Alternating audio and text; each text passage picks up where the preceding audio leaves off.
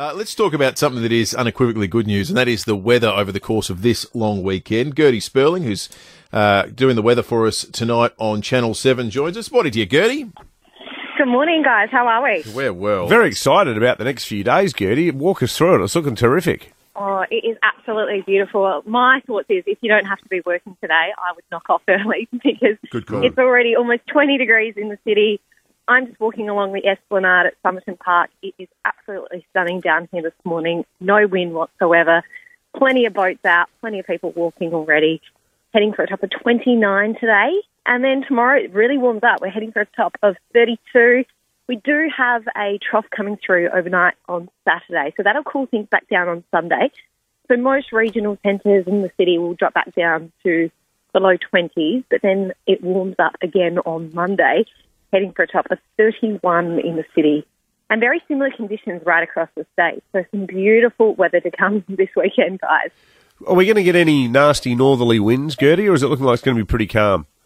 It's going to be pretty calm. I mean, with those warmer temperatures, of course, that's going to be driven by those dry, warm northerly winds. So it will be a little bit windy, perhaps tomorrow and then again on Monday, but nothing to be um, of concern about. So if you are heading off camping, it's looking really good weather um, all long weekend. So n- no rain to speak of. We might see just a light shower perhaps as that trough comes through, but that's um, coming in overnight on Saturday. So then it starts to clear up again on Sunday. So even though it is going to be cooler on Sunday, we are still going to be enjoying some really sunny conditions in the afternoon.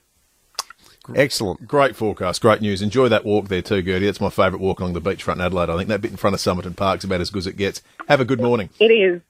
Thanks, guys. Enjoy. See Gertie ya. Spurling See you, with the full forecast on 7 News tonight at 6 o'clock. Ben Jordan, our resident statsman, says uh, the September average will be 22.1 degrees, the second warmest going back to 1888. Only warmer September we've had was 2013 at 22.3. The average is 18.7. So this has been a significantly warm September. And it has felt that way. hasn't Yeah, it? yeah, yeah. Like we, absolutely. we felt the weather change, the, the, the weather pattern change significantly this September. I wonder what December's going to be like then, well, and January. feels like it's going to be a hot one. David Penberthy and Will Goodings, 6 to 9, 5AA Breakfast.